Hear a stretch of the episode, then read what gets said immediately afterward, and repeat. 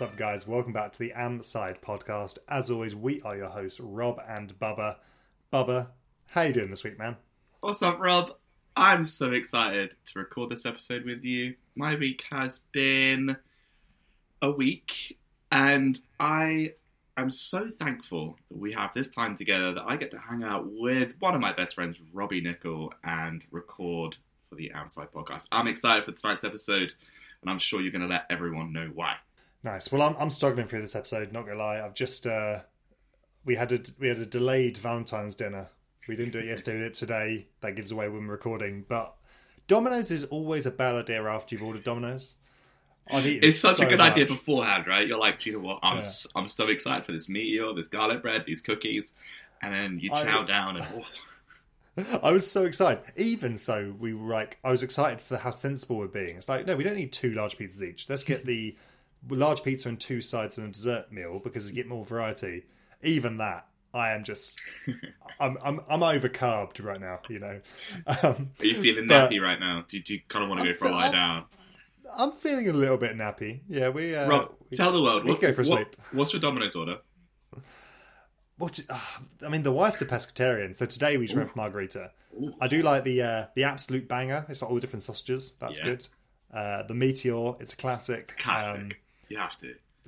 but you know what? I quite enjoyed having just the margarita. It was, you know, it's basic.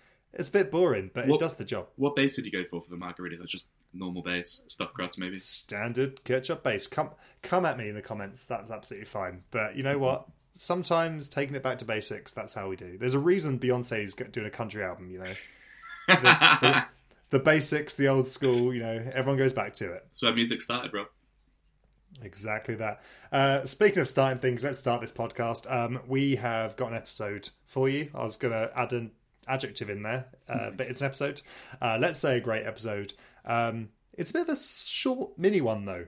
Uh, we have got Peter Green and uh, Paul Johnson from Ledgestone. So AKA Teebs. aka Teebs. Uh, he's been on the show before. One of my favourite episodes ever to record. Uh, they're coming back on and they're letting us know what's happening in the world of Ledgestone. Obviously, everyone knows Ledgestone is a now two year partner of the podcast. We love hearing the exciting news and events that Ledgestone are doing. So the guys are coming by, they're swinging by, and they're going to sort of give us an overview of 2024, what we can expect, and we've got a drop on the horizon.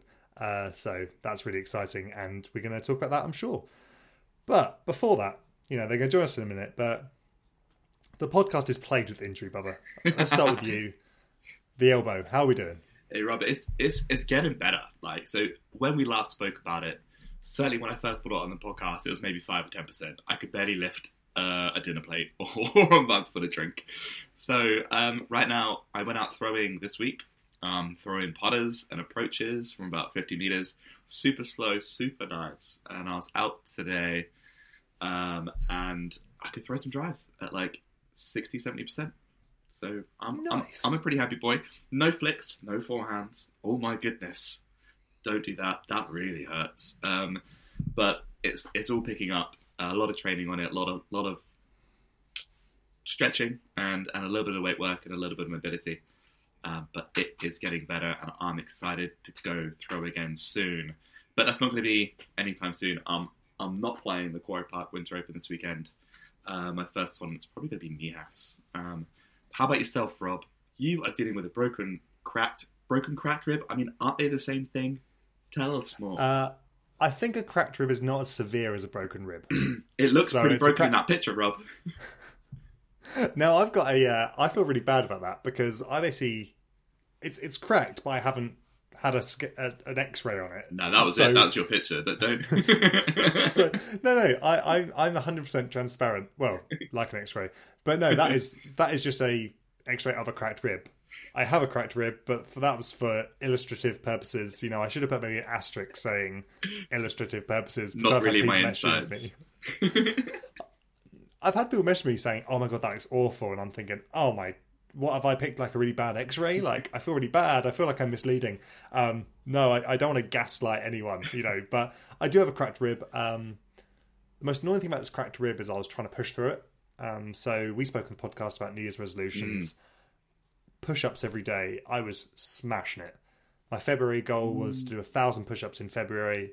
I was pushing through it and I was convincing myself that 40, 50 push ups a day weren't hurting, but at the end of the day, my rib was feeling a bit sore, you know, it's feeling a bit spicy. The wife has said to, you know, give it a few days, see if it stops hurting, and miraculously, not doing push ups means my ribs not hurting at the end of the day. Which sucks for two reasons. Because one, that means I can't do my New Year's resolution goal. But you know what? That's fine. I'll bounce back. I'll can get pick that uh, back I'll get on it. Um, I mean, the main reason it sucks is that my wife was right again.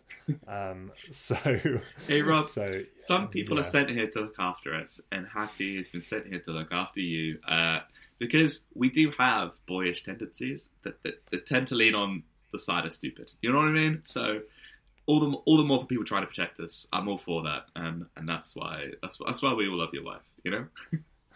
I mean, I was up for getting padded up and going playing lacrosse games. That's also a no-no. So, um, yeah, we've uh, we've been firmly told that's a no. Uh, but you know what? We we're feeling good. It doesn't necessarily hurt. It's not like I'm seething in pain every single minute. Uh, the one thing, my main goal is to get to Quarry Park on the third of March. It's my first tournament. It's a one dayer. Because it's a one dayer, if I get to that point and it's really not quite where I want it to be, I, I I will be okay with saying, you know what, let's give it another few weekends. The 17th of March is where I've got the two dayer. It's the Rick Taylor Memorial at Manchester. I need to be at that event. Yeah. Like just for my own personal sanity, I need to play that event. Um, so that's my goal. You know, Yeah. the third that could be a stretch goal if this was a Rob Nickel Kickstarter. Stretch goal the third, but we've got the 17th to aim for. 100%. So yeah, until then, it's just uh, get fat, eat Dominoes, and Dominoes and no exercise. push-ups, baby. Let's go. yeah, boy. Yeah, I'm not sure about you, but the the, the, the Quarry Park events um, are really cool because they're, they're they're basically warm up events. But the Rick Taylor for me is where everything really kicks off with the BDJ 2024 tour. I'm not sure if you're, Are if you're you the playing the Rick Taylor? I am indeed. Yes. Oh, let's go. There's nothing better, mainly because it's I'm bad at communicating with my friends. There's nothing better than signing up to an event and finding out people that I like are playing that event as well. Now I think I'm playing. There's a flex start on the Friday before the, the Friday before because I think there's two spots up for grabs. The people that didn't get in That's through the initial registration. Yeah. Now, Chris Brown, Browntown, first time we mentioned him on the podcast this year, he was too slow on the uh, on the button. He didn't get in, but uh, so he's playing the flex start. He's coming up to Manchester to play it. I'm going to go, and obviously it's a flex start. We'll play around together, and uh, I'm sure there'll be a good amount of razzing. But obviously, I want him to get into the tournament because you know if I beat him on a casual round, that's one thing. But I want to Yeah. beat him at the tournament. You know, Or every if if you beat him with flex start to deny him the entry to the tournament, even better. I, I feel like it'd be my duty that if I was beating him the flex start, just to DNF for the from the flex start. yeah. Uh, but the or would it matter because I've already got my spot, so would it not trickle down? Oh, Who knows? okay. Yeah. Is it like USDGC? You know, you can't get more than one spot, so they Can't give get it a to couple of the. invites. That that make the most sense. And you know what? Harry is a very intelligent human, so I'm probably very aware that he's built this in already to this flex start qualifier. So I'm I'm pretty pumped that we get to start doing tournaments like this because that is a fun story. And I hope Browntown gets in. He's he's one of my favorite people to play with. And we're always either in chase chase chase card or Royal League card together. So I can't wait. It's gonna be fun. Fingers crossed for Chrissy B. Um, there's actually a thing I'm doing. Um, everything he posts on Instagram. I don't know if he listens to the uh, Am Side or not. So if he does, he'll know the context now. Everything he posts on Instagram, I comment chicken nugget energy. now, for no reason whatsoever, it's just I did it once and I thought it'd be funny to keep doing it. However, uh, Eric Oakley said that he had chicken nuggets for his first ever ace, so maybe chicken nugget energy is a thing. Um, like the Amside effect. Maybe the Amside effect, maybe chicken nugget energy and the Amside effect are somehow related. Who knows? Um, but that is to be decided, you know. But that flex start, there's one thing that you can be guaranteed, and that's I will be going with a box of chicken nuggets to fuel Chris to play his absolute best. I'm about it. Some, there's something about chicken nuggets that are delicious. I'm not sure about anyone else. They are just chicken offcuts melted into something that looks like a boot and deep fried. they are tasty, Rob. I can't help Dude, myself. I love a nug. Ah, I love a love a nug. little nuggy. What are we Uh, talking sauce wise? You're talking ketchup, barbecue sauce, sweet and sour? Cool. We are going into tangent town right now. Um, I can't have too much barbecue. Love a barbecue sauce. Can't have too much of it because it's sweaty. It tastes like sweaty man. Uh, I love a garlic aioli. Oh, I'm in. I'm Ooh, dipping. nice. I'm dipping for days. Uh, what but my- McDonald's are you going to? They have a garlic aioli at I, t-? I take my own, Rob. Okay. I'm, I'm packing. Uh, You've got like a, a Batman utility belt of different sauces. Love it. Oh, wow. um, my, my favorite would be my, my favorite sauce, or just like what to put on anything is, is honey mustard. A good honey mustard sauce. I, I haven't found a good one yet, but love a good honey mustard. You've uh, given me PTSD there because Subway discontinued their honey mustard, and my my go to order Subway was Italian BMT on herbs and cheese with honey mustard. Yeah. And they got rid of the Italian BMT. Well, they haven't. they've renamed it, but it's not Have the they? same. They've got yeah. It's called the Italian stack. So they've renamed the BMT. So, but I don't get to Oh. order the BMT. Oh, I They've- don't get the honey mustard. Some They've guy was adjusted like, "Oh, you everything. can try the." Yeah, some guy was like, "Oh, you can try the sweet and sour. It's the same." I was like, "It's not the same. Sweet and sour is not honey mustard. What are you talking about? yeah, about?" completely agree. I would have panicked. Honestly, it's uh, Did you? it was you, a end dark day. Did you end up getting the messiest sub in the world? And that's just meatball Mariana. You'd have been like, oh, it's everywhere. I've got a rule with meatball Mariana. It's if I'm sitting in, I'll get the meatball Mariana. If I'm taking away, there's no chance. I care, Not about, even- I care about my Not clothes. even close. I need to be naked and driving to eat, eat a meatball Mariana on the road. Like, there's no way I'm eating that and I'm clean afterwards. It's like, hey guys, why is Bubba naked squatting in the garden? oh, he's, eat, he's eating a meatball sub. Okay, that makes sense. Anyway, we are getting off on way too much of a tangent. Like we said, we've got an awesome guest, well, guests this week in Pete and Paul. So why don't we just invite them in and have a chat? Paul and Pete, welcome to the And podcast. Now, Paul, we'll just quickly cover some bases. You are Paul slash Teebs, aka Paul Johnson.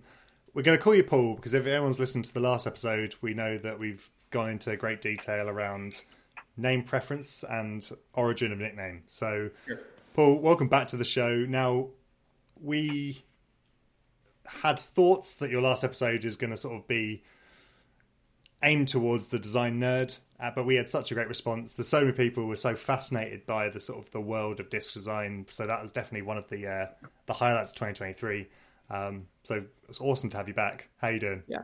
No, I'm, I'm doing great. It was a we had a very long and fruitful episode last time, um, and I hope to to do the same today. We we I think we have a little bit more focus as to kind of the things we're going to talk about, and we've made some big ground, big plans for for 2024, and we're excited to get into it. Awesome. Well, fun, uh, fun little segment. I'm working with a British disc golf at the moment. He wants to sort of kind of work through his branding a little bit and sort of get a sort of a consistent visuals across all of his social media. So I said, go out there, get some inspiration of stuff that you like in the disc golf world, and like sixty percent is your stuff. So clearly, clearly you found an audience. I said, okay, this is it was it was actually a call out about twenty minutes ago. I said this is quite funny because I'm chatting to him in that 20 minutes. Um, and then, of course, we haven't just got one guest, we're also joined by Peter Green. Now, people, if you don't know Peter Green, you may have seen him, obviously, I would say, star of the final round Shelly Sharp 2024. Yeah, baby! is, is that, is that fair to say? Uh, I would hope people don't remember me for that, and I will be back on camera to get my revenge. But yeah, I I got the final round at Shelly Sharp. Uh, actually, other there's some other rounds on camera of me, some Amnats, Am Worlds, but yeah, I'm the forehand guy. Everyone knows me for the for the big forehand. Yeah. Absolute monster. and, of, and of course, if you follow Ledgestone, you're the dude basically, yeah, throwing the crazy far. You're the guy I'm that the flips up a Zone OS with ease. Uh, you're that dude. Um, Well, I don't know about that. That's that's a little crazy, but yeah, I, I, I throw a lot of forehands and and they come out very fast out of my hands. So yeah, that's me. Very quick anecdote. I don't know if it's just the amateur disc golf scene in America, or if it's just you, but the one round we played together, it was like a straight shot, and you're like, "Cool, Zone OS ace," and you threw it, and it went in, and I was like, Oh yeah. "You can't just casually call aces like that. That's not okay." Dude, that was such a sick shot too. That was soft zone OS, and it was a skip shot. In what was that? Was that Northwood gold. That was blue. Northwood It was- blue. it- Blue? was it Yeah, like blue. Seven or eight, something like that. yeah, that was dude. That was With zero celebration, you were like, "Yeah, sounds right," and then just walked off. I'm like, "Well, no, guys, can we just come back here and address what just happened? That's not Yeah. okay." Any, Did we film anyway, that one or no? Did that one make the? no. That we didn't film that one. We were literally just having fun, and I was like, I'm gonna just do it, and I did it. So I'd, I'd be running down the hall, taking all my clothes off. So congrats, congrats for holding back on it. You know. Yeah. I mean, actually, that round uh, we were playing with Sully as well, Sully Tipton, and he picked my uh, DGA steadies at the basket, and he was like, "Man, they feel nice," and I was like, "Yeah, you should you should putt with them." And the dude's now DGA, so I'm not saying Foreshadow. purely. Yeah, it's it's not purely you know my doing. The fact is with DGA now, but we'll uh, we'll skim over that pretty quick. But guys, you are here to talk about the 2024 season when it comes to Ledgestone, what we're doing. But before we dive into some of the incredible stuff that you guys have got lined up for the year, last week we had Chris Clemons. Now Chris is newly Team Ledgestone. He's super excited to be on the team, and it's just great to see some guy make a transition to Discraft, you know, DJ, all the good plastic. But a conversation we had with him was around basically who is the sponsorship for? Because I think a lot of manufacturers will get a player, they'll sign a player and think, great, that player is our marketing leverage, right? That player can put all, all the work for us to sell discs. But then what we talked about is actually some manufacturers like Discraft and then Ledgestone specifically, you seem to be putting almost weight in the other direction of how much work can you do for the player. So obviously this is something you do daily. So can you talk a little bit around really that subject, right? How much of responsibility do you have to market a player in your team? Because it seems like you guys are absolutely grinding to make them look as good as possible. You want me to go, Pete? You want to talk? Yeah, do bit it. it? Do it. Yeah. So you know, it's it's interesting. We've we've kind of curated this this team of really unique players um, since I joined uh, Ledgestone and took over kind of the marketing side. I guess it was um, early or mid 2021. Um, the team's changed, but one thing that I think's interesting is that we work in a retail business. Obviously, we have like the we'll talk about the, the Ledgestone edition releases later, but obviously we you know release all sorts of bags and products and shirts and everything else. Um, and building out something for a player is like a unique privilege that I think you know we have, where you're taking players who you know are cherished by their audience and going, okay, the players have a fan base for a reason, and there's no reason why we shouldn't, you know, leverage that. And it's it's mutually beneficial. We create a marketplace of customers who are fans of what we do for their favorite player, and by extension, it helps the player because they're having stuff sold, and it helps us because we're getting new customers. And so it's this unique sort of symbiotic relationship that you know they benefit equally as we do. And so it doesn't seem I've never felt like you know the approach to sponsoring players and providing them with you know merchandise and things. It's never felt predatory.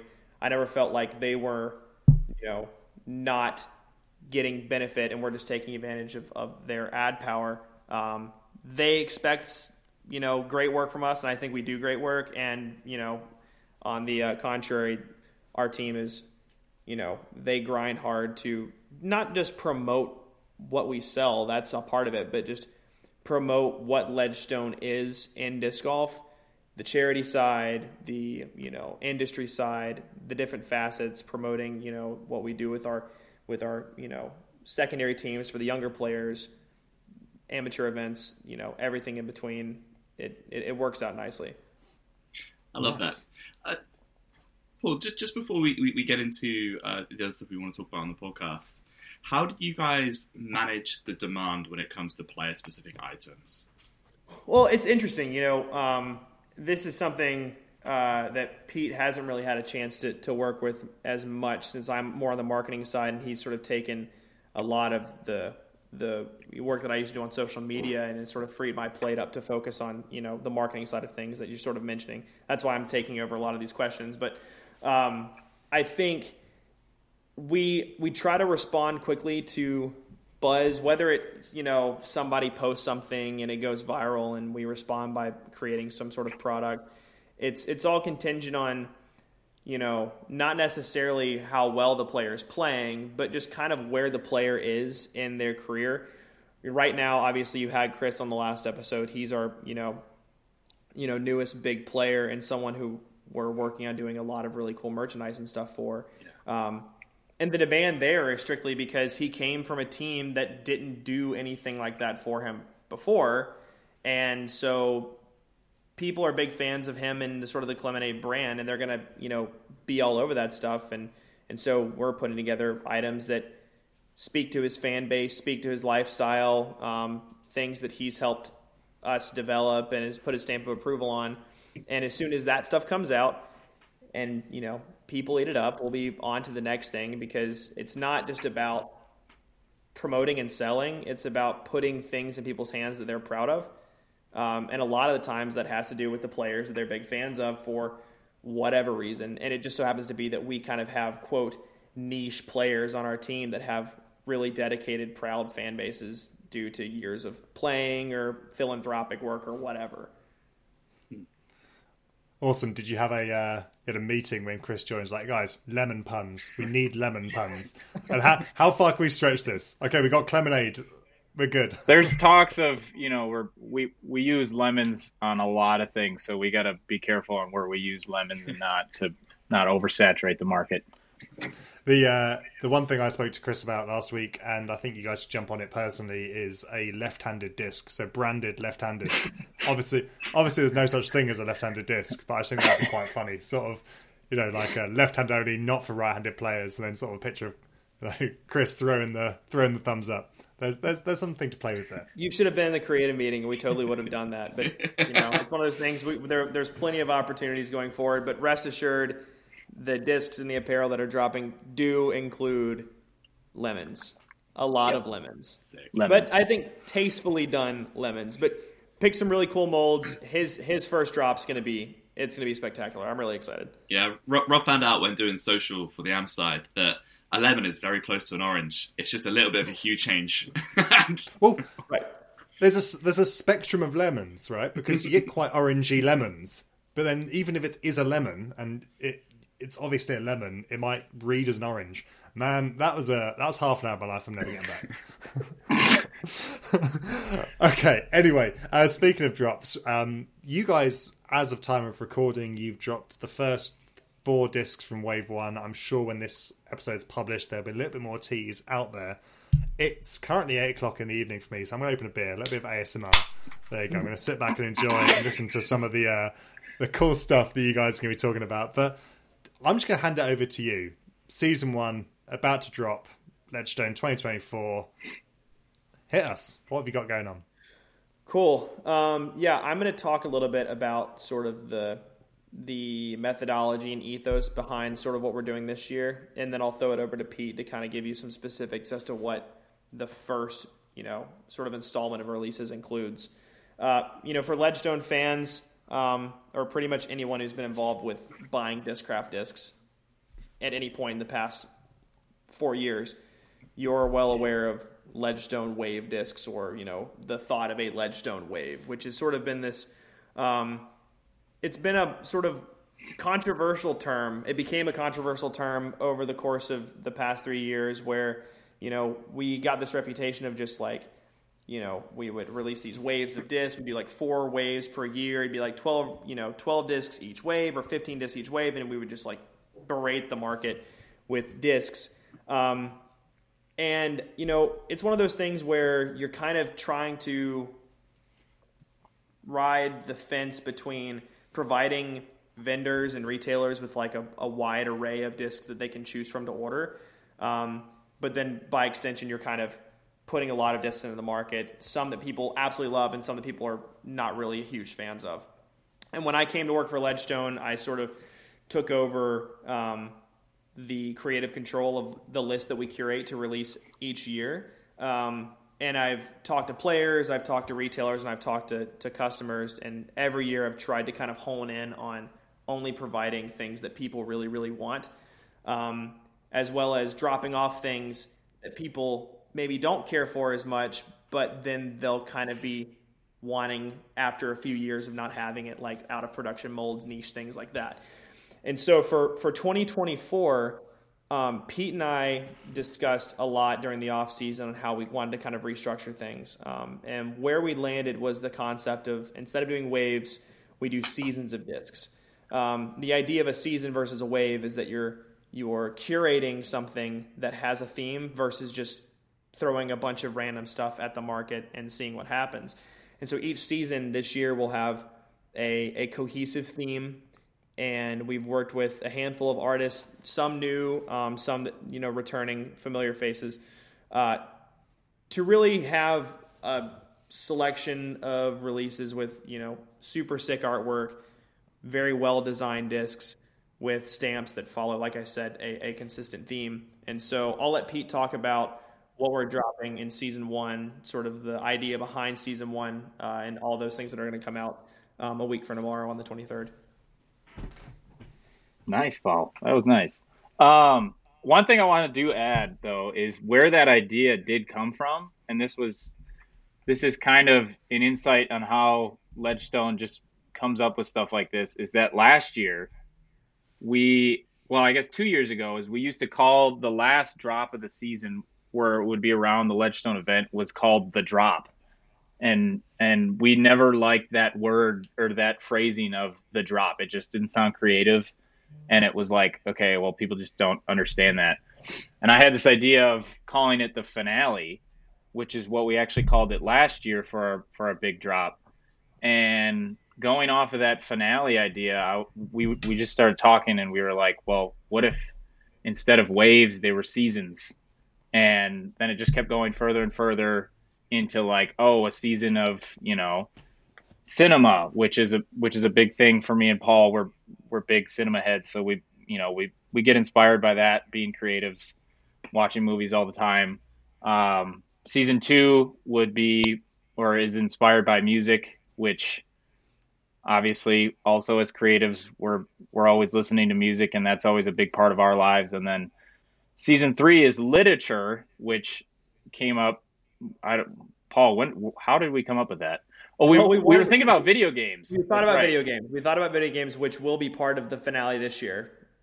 Don't worry about that. Um, right. we, we started running into sort of a wall with ideas, and so I had the idea of switching it to literature and folklore um, because the ideas came a lot more fluidly, and I thought we could. Yeah, I thought it'd be easier to, to put together a list of of discs based on literature. You know, that was yeah. so as as designers, we we like to be in touch with pop culture. It's a big part of our lives and how we how we create a lot of things and where our creativity comes from. So we thought that you know all three of these seasons and then including the video game aspect for the finale would be a perfect way to you know come out with this mass amount of discs that we can put artwork on.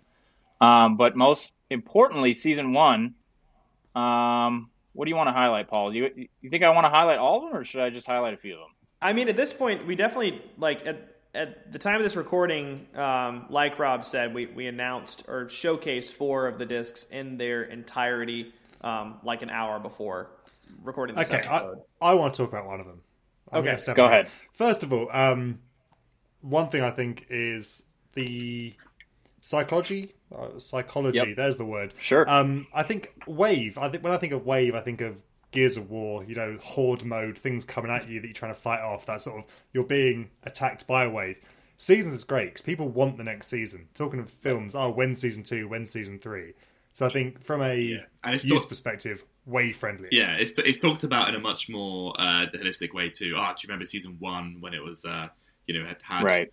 For me, right now, out of the four discs you guys are released, I'm loving the ESP Challenger with with the Lord of the Rings theme. Yeah, that doesn't surprise me. Um, that that's the one that you mentioned because uh, in talking to consumers during the past actually three off seasons of making um, lists, one disc that's always on the uh, sort of the creative floor is the ESP Challenger. I've had a request so many times, and it just never makes the final list. I don't know why.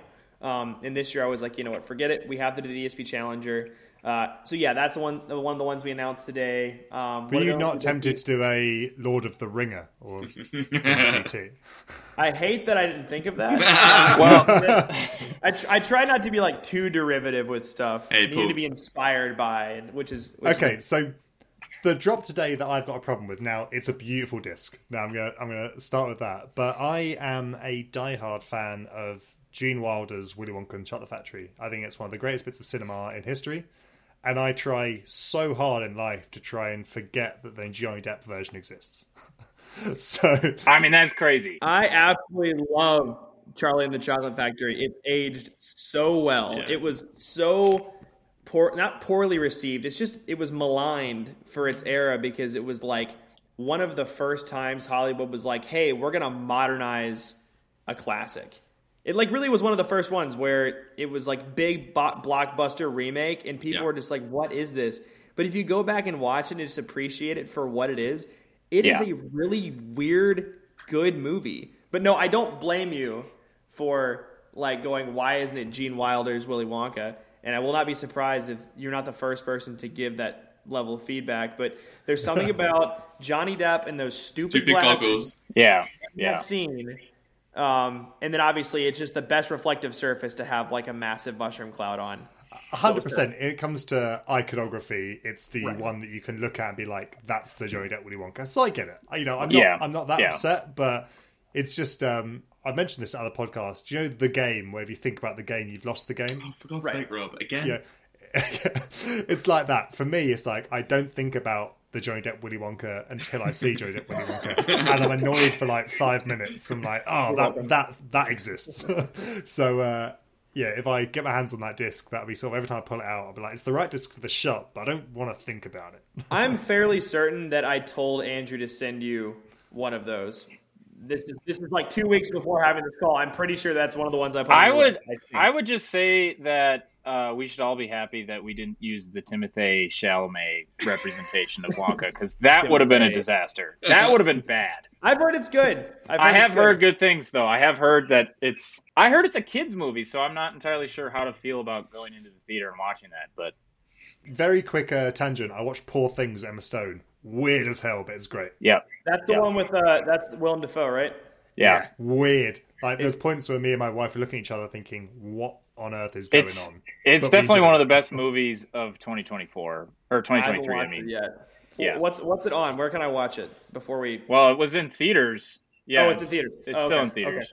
So there you go. Um, and then the last thing um, I want to talk about from what you initially said is playing with seasons, playing with themes must be quite relieving as designers because you've got then themes that you can draw inspiration from. Because previous years you're looking at waves and you're you're kind of thinking of every disc as an individual. So a Reaper, okay, there's Grim Reaper graphics you can do around it and the names of the discs.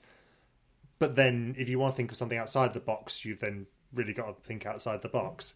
With seasons, I'm sure you can do this really great brainstorming session where you go, okay, Jaws, E.T., Back to the Future, and you can look at films and draw inspiration from these films. It's almost like a set, you know, reference sheet in front of you where you can actually really break down iconic bits of cinema to then see if it'd work on a disc or a stamp. Right. Yeah, it. I I will say specifically for me, and I'm kind of new into the stamp design game. I've I've done some previous, but um, these seasons I've I've started to get my hands in on on some of the discs. I think a big thing for me as a designer is being able to design something I'm excited about and something that like I'm really like proud and like you know just just the, the excitement of a design really like brings me in and something with like cinema you know i we, we don't want to tease too much but i saw something with the buzz and, and Bee Movie and i you know i just thought of that two those two together and i was like that's that's going to be an absolutely incredible When this stamp when and this goes instantly out, people are gonna know. Just we're good. We can divulge okay whatever. well okay so one of them one of them we have an x swirl buzz which is a very a very loved beloved plastic times disc and um i saw the buzz i saw the x swirl i knew we were doing cinema and i was like we would be insane not to do a Bee Movie stamp um and i just instantly when i said that out of my mouth i started working on it and you know it took me an hour it was done and I, it's probably my favorite stamp I've ever done, to be honest. But Those- stuff those like that, it's where the, the stamps that just make themselves. yeah, where it's just Um, like you're so excited about it, you need to get it out of your brain and just like instantly on your computer. That's, I mean, a lot of these stamps are like that in this season, and that's why I think we're so happy about it. I've I've only seen it once. Is that where like he's he stings someone and he's like dying, so they replace it with like a cocktail sword? Yeah, Is that is yeah. that the beat? Oh yeah, Brilliant, brilliant. Like- Yeah. Yeah. and it's like a bee that falls in love with a woman, right? Or like a grown Jerry another, a human. as a bee, and uh, who else is in it? Who who else got some voices in there? There's there's some big names in that movie, Phil- but Jerry Phil Seinfeld. In it, right? Who is his little friend? His uh the skinny one. Ah, I can't remember. I haven't seen Is that Chandler from Friends? Or no? Am I am I crazy? I don't know. I don't know either. Don't know. Either way, uh, Jerry all- Seinfeld is a all, bee. it's all bees to me. I mean, Jerry Seinfeld is a bee. I mean, like it's it's an incredible movie, and instantly when I saw that buzz, I was like, yeah, we got to it do was a no-brainer. As far That's as the the rest of the list goes, um, so when it comes to the the you know building out a list and and hiring artists, that's sort of in my domain. And so like when I when the list was finalized, when me and Pete finished, you know, coming up with what discs were going to be in what seasons, um, I just started penciling in names. And so like Pete has two discs in season one. I think I have two or three maybe. Um, and then we're working again with Brian Allen, who's known for his uh, extensive work with Discraft. He's the he's the artist who does like the Halloween buzzes every year. He does all the full foil stuff for Discraft. He's an incredibly talented indiv- individual. Um, and then Kelly Baber, who is sort of the go-to freelance disc golf specific artist in the sport right now. He's he did the Carolina Reaper, right? Yeah. Reaper, right, right? Yep. He's got a very specific look um, that I'm sure a lot of people like. I guarantee, uh, you know, at least a quarter of the listeners of this episode will have a disc that, unbeknownst to them, has a stamp designed by Kelly Baber. Um, and so, you know, in years past, before I was around and when Nate was managing all this, he would just kind of send the discs to the the designer and say, "Hey, look, here's what we're running. Do whatever you want." Um, and so you kind of got a mix of like random stamps that almost looked like stock stamps, then other stuff that was like crazy detailed. Uh, and then nowadays, when I finish putting a list together, I immediately start writing prompts for what I want for every disc. And so where it gets interesting is like after a couple years of working with a lot of our artists, like I know where they excel. And so writing prompts, it's almost like, you know, for anybody who's messed with AI before, like a, like generative AI, where you're writing prompts for a computer to generate some kind of product. You're basically doing that, but with artists. And so if I have a specific look that I know the artist can capture, it's like, well, how can I put that into words to make sure that they give me a product that we're both very satisfied with? Um, it works 90% of the time. Sometimes it doesn't, and you got to kind of reinvent the wheel and kind of clarify some things. Uh, but with, like you said, Rob, you know, having a theme, the prompts are so much more vivid. Like if you're basing off something, You can't go too far off the IP, right? Because You, if you want to go far enough to where you want to go far enough to where it's you're not like copying. No, but you know? Gandalf is Gandalf, right? So Right, right. pointy hat, big staff, cloak. You don't have to draw Ian McKellen, but you know you can't make him a two foot ginger dwarf, right? Because that's not Gandalf. Right, That's Gimli.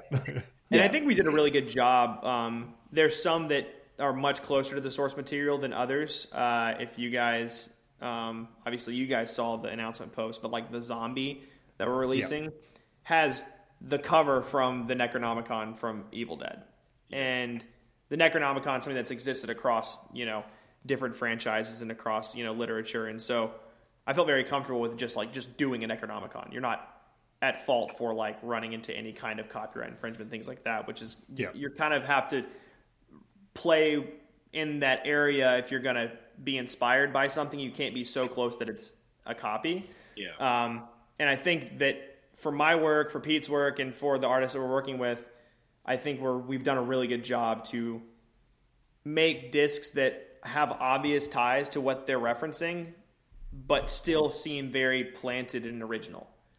Because oh. that's the goal for all of our seasons. Which, as we get into it, you know, the the movies are definitely the the most specific because, like, when you reference a movie, people already have an image in their head that they Yeah. expect. Right. But for music and for literature, like it's much more flexible. You can bend things and shape things. Like for music specifically, well, you can reference a specific band, or you can reference instruments, or you can reference styles of music. Um, and so it's gonna the stamps are gonna represent sort of the or showcase these different seasons in unique ways as we you know progress into the year. I was going to say, so perhaps season one and then the finale are probably the, the, the two that are closest to any kind of copyright infringements. How do you guys manage that? Is, is, is are there a hard, fast set of rules on on how close uh, an image can be to the source material, or is that just by feel and just because you guys have done it so often? I wish it were that easy. Yeah. I wish it was. Well, like I, there was, there there is a there is like a percentage of like something you have to alter to get away from copyright infringement. I don't know how they I don't know how they calculate that. I don't know how you would do that, but I know there is copyright lawyers that, you know, they they calculate somehow with that. But it I mean, it is like how you said it's, you know, it's through feel, it's through doing it for so many years and knowing like, hey, this is too on the nose, this isn't you know, this isn't going to work, whatever. But yeah, Well, there's also parody law, right? So if you say it's a parody, and I think that protects quite a lot. So I'm sure. right. I know that there's a couple this in this that are going to be protected by parody law. Not not in season one, but there's a couple prompts where I know that parody is going to is going to be on our side there. But um, in general, you know, if in our case, since you're kind of representing something in like a 2D vector format, it's very easy to kind of pull it away from from something that's unless you're representing a logo or like a or like a font mark or like a, a word mark or Right. something. It's hard to represent characters in that format and have it break copyright law, especially with the way we've done it. It's it's it's very inspired by not copied from or derived from. Awesome. Well, I, I personally can't wait to get my hands on the discs that are being sent. You know, Willy Wonka or no Willy Wonka, I'm going to be throwing that thing because it, it's going to be it's going to be fun. Um, so obviously, uh, Wave One. Uh, do we have the exact date when that's dropping? Dropping like alive, Season available to one, get? Rob. Season, season one. Oh, season one now. Yeah, See, I'm tuned to it. I, would, I didn't even catch that you said it. Yeah, everyone does it. yeah. season one. So 23rd. twenty third of Feb. Um, this should be this should be live by then. So you know people can set their calendars, set their watches, go grab them, and obviously follow Ledgestone on social media because it's almost like a. Do you have half terms in America? What do you call school breaks? Is it half terms? Just summer and summer break and winter break, Yeah. Do you not have like little weeks in between? spring Nope. break, fall break. Oh, oh we fine. Fall fine. We're clearly we're very lucky. We're very We lucky in the break. UK. We got, we Um, got fall break. I don't know. But it's like half term in the UK. There seems to be one every every week seems to be half term, and it sort of seems that time moves so quickly. Every week seems to be the next Half-term Ledgestone season. So oh yeah. Right. you know, the year's going to go pretty pretty darn quick, and um, yeah, there's always a bit of spice people can pick up. Now, just very quickly, because I know you're a you're you're a busy man uh, from the last episode, one of the busiest guys in in the sport, and Pete, I'm sure you are exactly the same. Obviously, Ledgestone isn't just discs. Um, you guys are, I mean, you're running Worlds this year. That's a pretty big deal. But you've got uh, you've got Ledgestone again this year, which is being restricted to just Northwoods, if I'm correct, or is it Opposite. just Eureka? Ju- Champions just, Cup. Just Eureka. Champions Yep. Cup will be at, at Northwood Park. Champions Cups in Northwoods, uh, Ledgestone's just Eureka. You've got D-Glow. D-Glow. Like you've Yep. got so many events Oh this year. goodness. Is there anything we Amnats. can expect? AmNats. Yep. We're doing AmNats as well this year. Yep. So that's five high-profile tournaments, as well Yeah, as it's five. the, the jobs Yeah. you were doing too, right? Which which Well, is what? yeah. Three majors, three majors, and then D-Glow and Ledgestone, right? Three Because majors. Amnats, Amnats, Amnat, Champions Cup Champions Worlds, Cup and Worlds. Oh yeah, three. Wow. and Ledgestone. Ledgestone's an Elite Plus. Is D-Glow Elite Plus? D-Glow is not Elite Plus. Okay, so Ledgestone Elite Plus, and then D-Glow, which is just a massive uh, pro tour event. So yeah, With Champions Cup being on Paul's, Paul's wedding day, right? Yes. yep. Which uh, Oh, yeah. is is is wonderful. Uh, Ledgestone is on my wife's thirtieth. So you know, I- I've already messaged uh, Paul and said, "Can we speak to the guys over at the Pro Tour Can we get to yeah, let, us get to move some things around. They, they don't Right, realize what yeah. they're doing to us. Yeah, it's it's gonna it's gonna be a busy season, but hey, I'm I'm super excited. Like you said, once uh basically once we get to next week, me and Pete are heading to Florida on Sunday um, for the Florida Open, or excuse me, Chess.com Invitational, which you know we'll be down there to capture a bunch of content and you know ahead of uh, season one. drop that on Friday, and basically from the from the moment we get back, it's like nonstop. Either traveling to events, doing promo, and then obviously we get to the summer. It's that's when the events crank up, and Mm. you know it. And playing the days events. move- And you're playing events. This guy actually- Memorial. I got Memorial right after chess.com. So I got I Oh, go that's good for chess.com, fly back, You're and then drive to. Phoenix.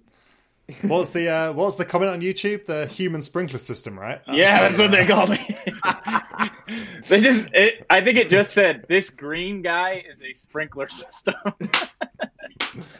Mate, you got you got to play into that. That's that's back of the shirt material right there. Dude, I don't play well in the rain, man. I'm not a rain guy. You're the I don't know why sprinkler. it's raining. What are you in, talking uh, about? I don't know it's raining in Arizona in the first place. A- absolutely love it. Um, and then I don't know if it's top secret. You keep teasing it, but obviously um, the Legendary Players Pack. You've mentioned on Instagram that it's available. Even if you're not playing, you can pick up the Legendary Players Pack. There seems to be from the tease a custom bag which holds shoes as well as discs.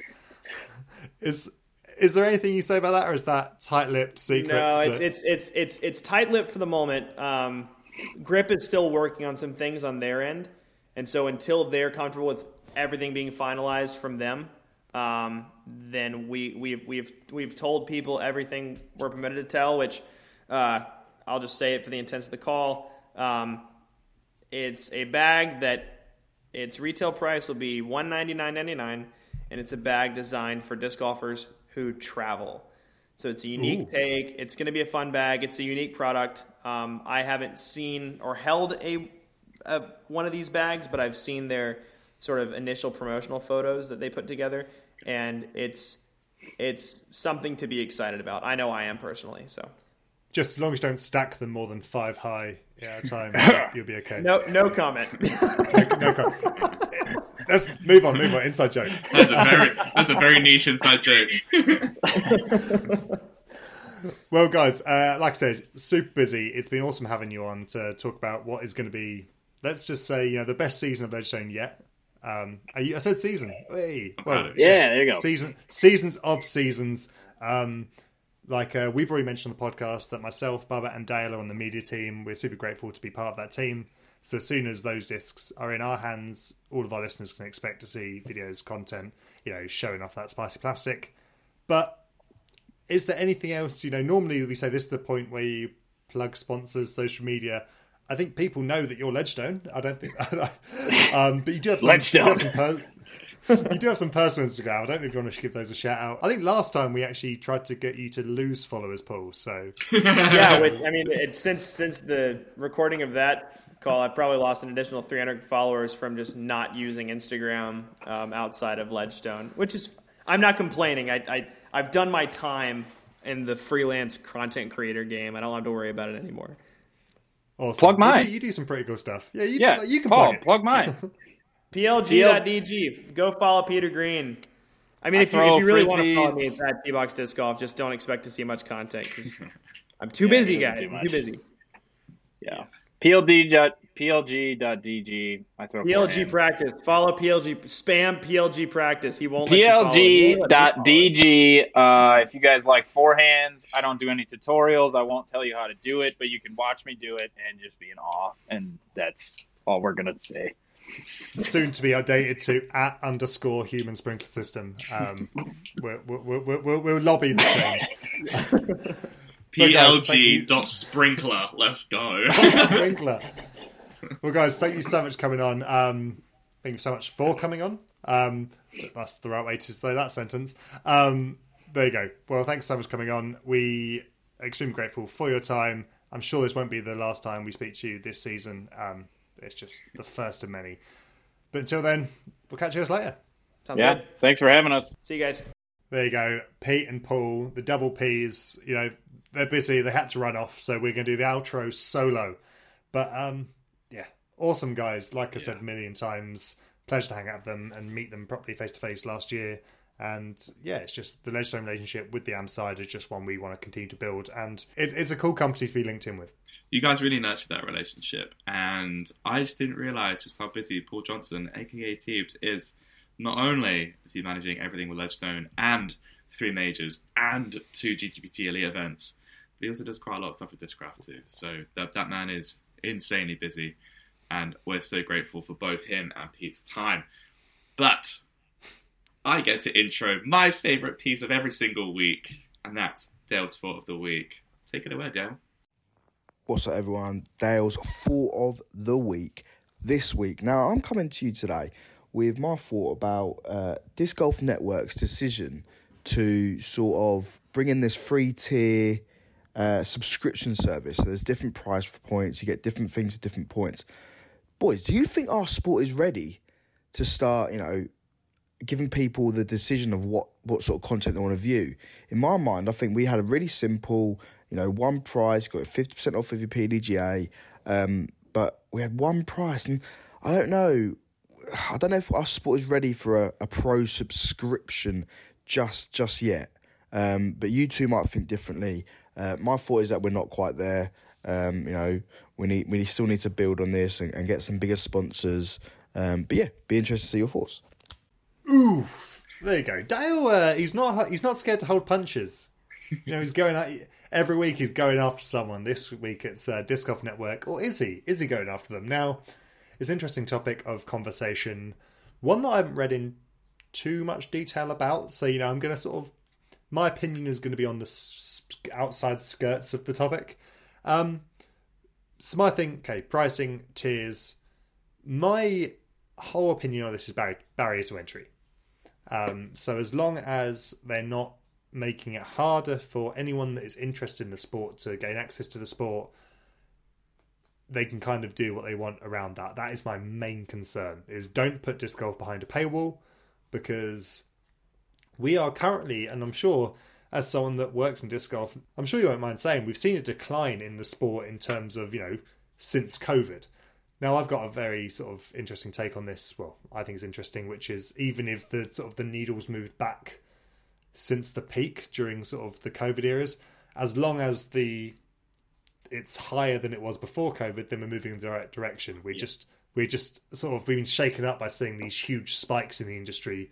But you know what? If it's settled higher than it was pre 2020, it means there's still growth there. So we can look at positives. Anyway, um, yeah, but my whole thing is in a time where we're seeing it harder to get people into the sport because people aren't working from home or have a lot of free time to out time activities, it's important that we reduce that barrier to entry as much as possible. So as long as they're not doing that, then really they can knock themselves out. But no, is that the right way?